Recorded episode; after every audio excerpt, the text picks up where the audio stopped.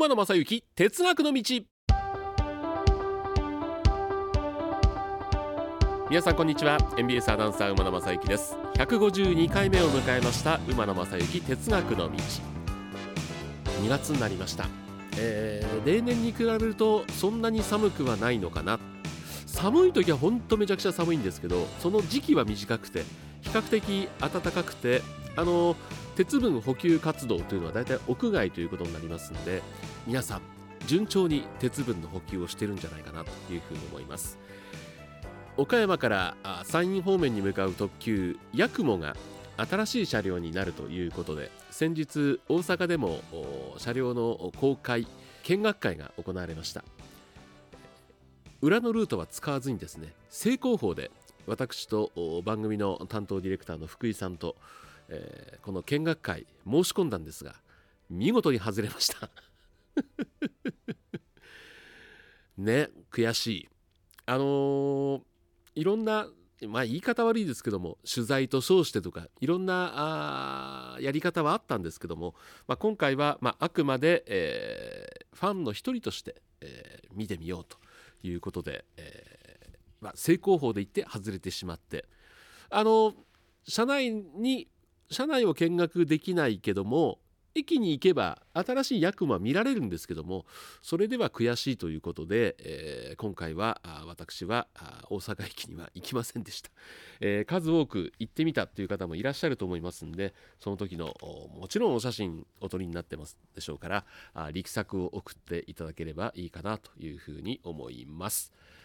今回も神奈川県在住の明石慎さんから、えー、メールをいただきました、えー八雲に乗りたく2月の5日から7日で岡山に行きました。首都圏は雪でしたが5日は乗車を楽しむため岡山から米子米子から倉敷で特急八雲に乗車しました。381系といえば変な座席配置がありますよねと。その席は指定取れませんでしたのでその後ろの席を取って座って気づいたんですがテーブル上着掛けがない状態でしたと。おおこれどんなのかわからないんですけども。で必ずですね、えー、明石さんというのはメールの時には撮り鉄活動の写真を送っていただけるんですけども、えー、まずはスーパーヤクモ4号。これはですねこれ僕好きなんですよね。あのー、381系で、えー、片側はいわゆる高い運転台で反対側はあのパノラマ車っていうんですか？あの通常の高さの運転台でこの明石さんは、えー、6両編成の前から後ろまで、えー、がしっかり入る写真を撮ってくれたんですけどもだから前の形と後ろの形が違う僕ねこれが好きなんですよね。それを1枚今回送っていただきました。ただ2枚目2枚目はですねヤクモ7号。ヤクモ7号は造血車を3両連結したもので先頭車と中間車がつながっている変則な編成ですということでそうなんです、えー、取っていただいたのは前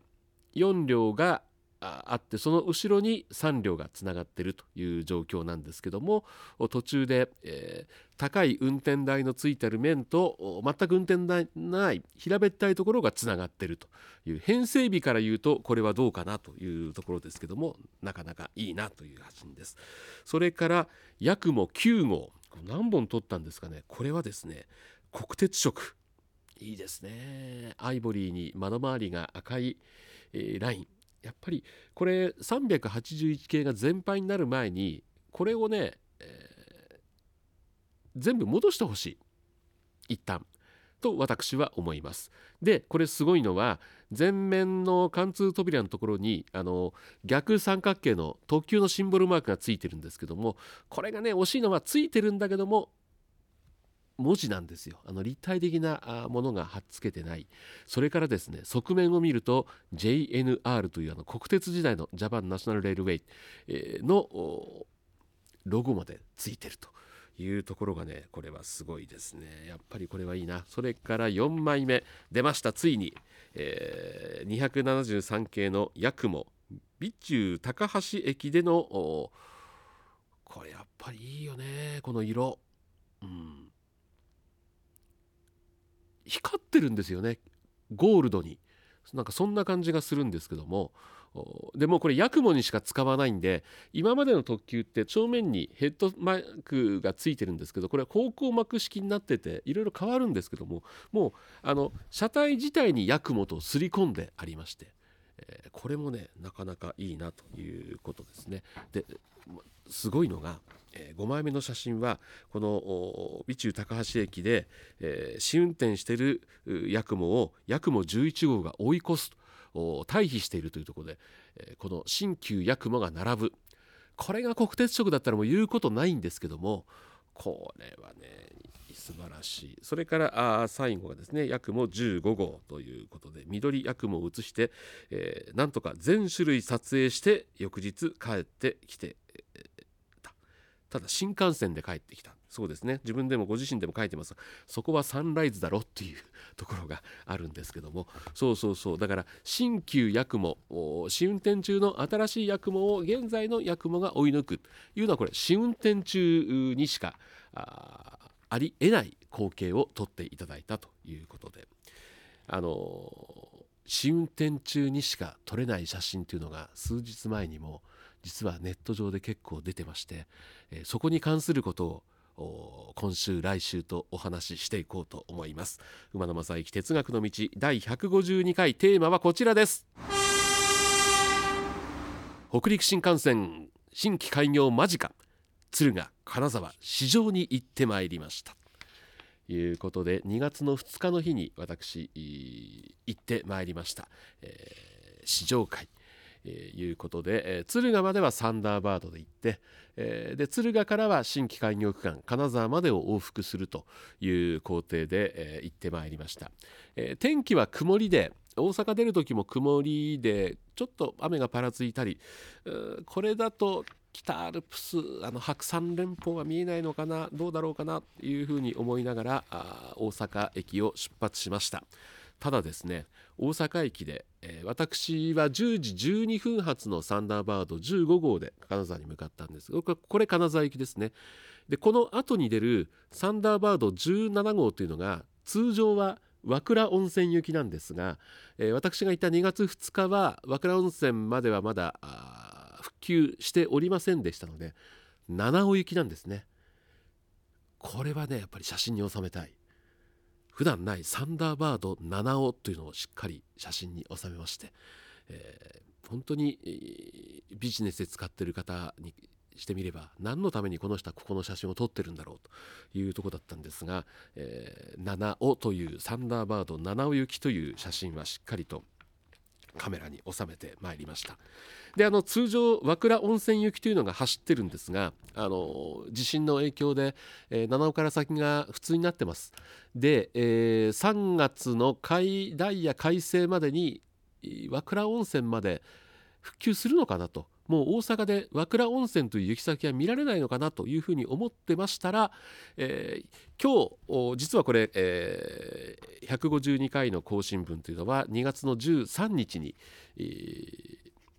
収録をしておりますが予定では2月14日に和倉温泉まで開業するというニュースが届いておりますんでまた大阪駅で、えー、しばらく1ヶ月ぐらいですけどもね、えー、3月の15日まで和倉温泉行きという表示が見られるのかなというふうに楽しみにしておりますがですからその写真もですねしっかりと収めに行かなきゃいけないなというふうに思っております。どうなんでしょう？えー、あの駅の案内表示に例えば金沢方面とかあれも変わるんですかね？まあでも乗り換えで金沢行けるしあれは変わらないんだろうかどうなんだろうというふうに。まあいろんなことを思いながらですね、えー、1時間ちょっとの敦賀までの旅を楽しんだわけですけどもやっぱりねあの在来線の特急の旅っていうのも非常にいいものでございまして、えー、なんかこう特に冬の湖西線ちょっと天気の悪い湖西線を北に向かっていくって寂しい気持ちになってくるんですね僕はね。ですけども、まあ、今回はあこの後、えー、北陸新幹線の試乗会があるということでこうなんか湧き上がるものがありましてね、えー、普段寝ちゃうこと多いんですけども全く寝ずでもう一つは 意識として今までは、まあ、大体そうですね福井金沢まで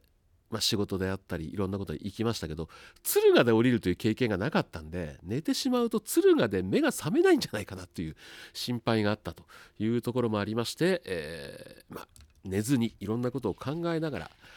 敦賀まで向かっていったんですけどもあのまだ試運転という状況ですし在来線のサンダーバードは金沢まで走っておりますんで敦賀駅に到着の時は現状のホームに到着ということで敦賀駅の手前どうでしょう？1キロぐらいからですねすごく大きな建造物が見えまして、えー、北陸新幹線東京から来て敦賀までですけどもその先ちょっと伸びてるんですよ。だけど現状敦賀から大阪までのルートも決まってませんので本当に申し訳なさせ程度に伸びてるだけでまあこっからどっちに行っても大丈夫よっていう感じの伸び方。明らかにこっちの方面に向かうという伸び方ではないなというのを感じました。えー、ホーム降りて階段登ってで、えー、新幹線ホームに向かう古線橋があるんですけどもこれもまだ工事中で、えー、シートが貼ってありましてねそこをめくって、えー、招待状を見せて中に入っていくというところであの現状はだから新運転の段階では在来線のホームから新しい新幹線のホームまでというのは非常に距離があるんですけども、まあ、一番今心配されているこの乗り換えという部分ですよねこれが私も気になりましたんでちょっと新しいホームに出る前にですねこの乗り換えどうなんだろうかなというところを見てまいりました。あの大体の人がですね、えー、新しいコンコースに行って、まあ、そこで受付をして、えー、いろいろあの資料をいただいたりそれからねあ結構ねあの地元北陸名産のね、えー、山中塗りとかのこう新幹線開業というね記念のあのプレートお皿もいただいたりはしたんですけども結構いっぱいいっぱいお土産と資料をいただきまして、えー、ほとんどの方は、えー、いち早く乗ろうということで、えー、ホームに上がっていくんですがだからホームに上がっていくんですけども私の場合はコンコースの下にあります在来線のホームに降りていきました。そうするともうここは在来線のサンダーバードと白鷺の専用ホームということになりますんで、え、そこに降りてで、え、実際にどのくらい新幹線のホームに行くまで時間がかかるのかなということをエスカレーターを利用しながら試してみました。えー、まあまあ普通に2階のコンコースに上がるという形でエスカレーターで上がってきてからコンコースをちょっと進むと新幹線専用の自動改札機があってそこを通って一番近い階段まで行って、えー、そこからまたエスカレーターで上がるというところでちょっと僕ね気持ちが流行ってましたんで、えー、このエスカレーター全部歩いたんですよ。エスカレーターを歩いていくと2分半想定は8分というふうに言われてますけども2分半で、えー、行くことができました。ですからこれエスカレーター歩かずに、えー、止まって乗っても、まあ、3分半あれば通常は乗り換えができるのかなということでただこれあくまでも僕が言ったのはエスカレーター利用ということでエレベーターでということになりますとまたちょっと違う。そして人が多いところ例えば1階の在来線の特急ホーム階から乗り換え改札階、えー、ここに行くエレベーターエスカレーターはね8基あるんですよ。ところがエレベーターは2基しかない。いうことで大きな荷物エレベーター乗りたい人がこう集まった時にどうかなという感じは若干しましたね、えー、それから2階の乗り換え改札から新幹線のホーム階に行くのもエスカレーターは今度14機。かなりの数ですよね、えー、それからエレベーターこちらも2機ということでエレベーターの混雑具合っていうのがちょっと心配なんですけどもそんなに大きな荷物を持ってなければ移動時間乗り換え標準は8分えー、こうダイヤ上取ってるということなのでそんなに心配はないのかなという感じがしました。一応この新幹線のホーム階というのは3階なんですけどもどうだろう？普通のビルというとねもう10階ぐらいの高さがあるようなものすごい大きなあの昔のそれこそトワイライトエクスプレスがあの敦賀で機関車を付け替えましたんでそこで降りてその機関車付け替え作業なんか見てた経験のある人はびっくりするぐらいこの敦賀という駅に似つかわしくないぐらい大きな建造物がドーンと立ってる。いうすごい駅ででコンコース界も全体的に天井は丸みを帯びていてこれねあの北前船の方をイメージしたというところで本当にこうなんだろう大きいスケールが大きいなという感じがしました。まあ東京が始発点。現状の終着駅は敦賀駅ということでまああの出発駅にふさわしい、え、規模の敦賀駅だなという感じがしましたがあこれが大阪方面に伸びて途中の中間駅になった時にはちょっと寂しい感じもするかなという感じがした敦賀駅でした。さあいよいよ次週の153回では新しい開業区間敦賀から金沢に向かっていくその車内の様子を皆さんにお伝えしようと思っております。152回は以上でございます。では今週もご安全にお過ごしください。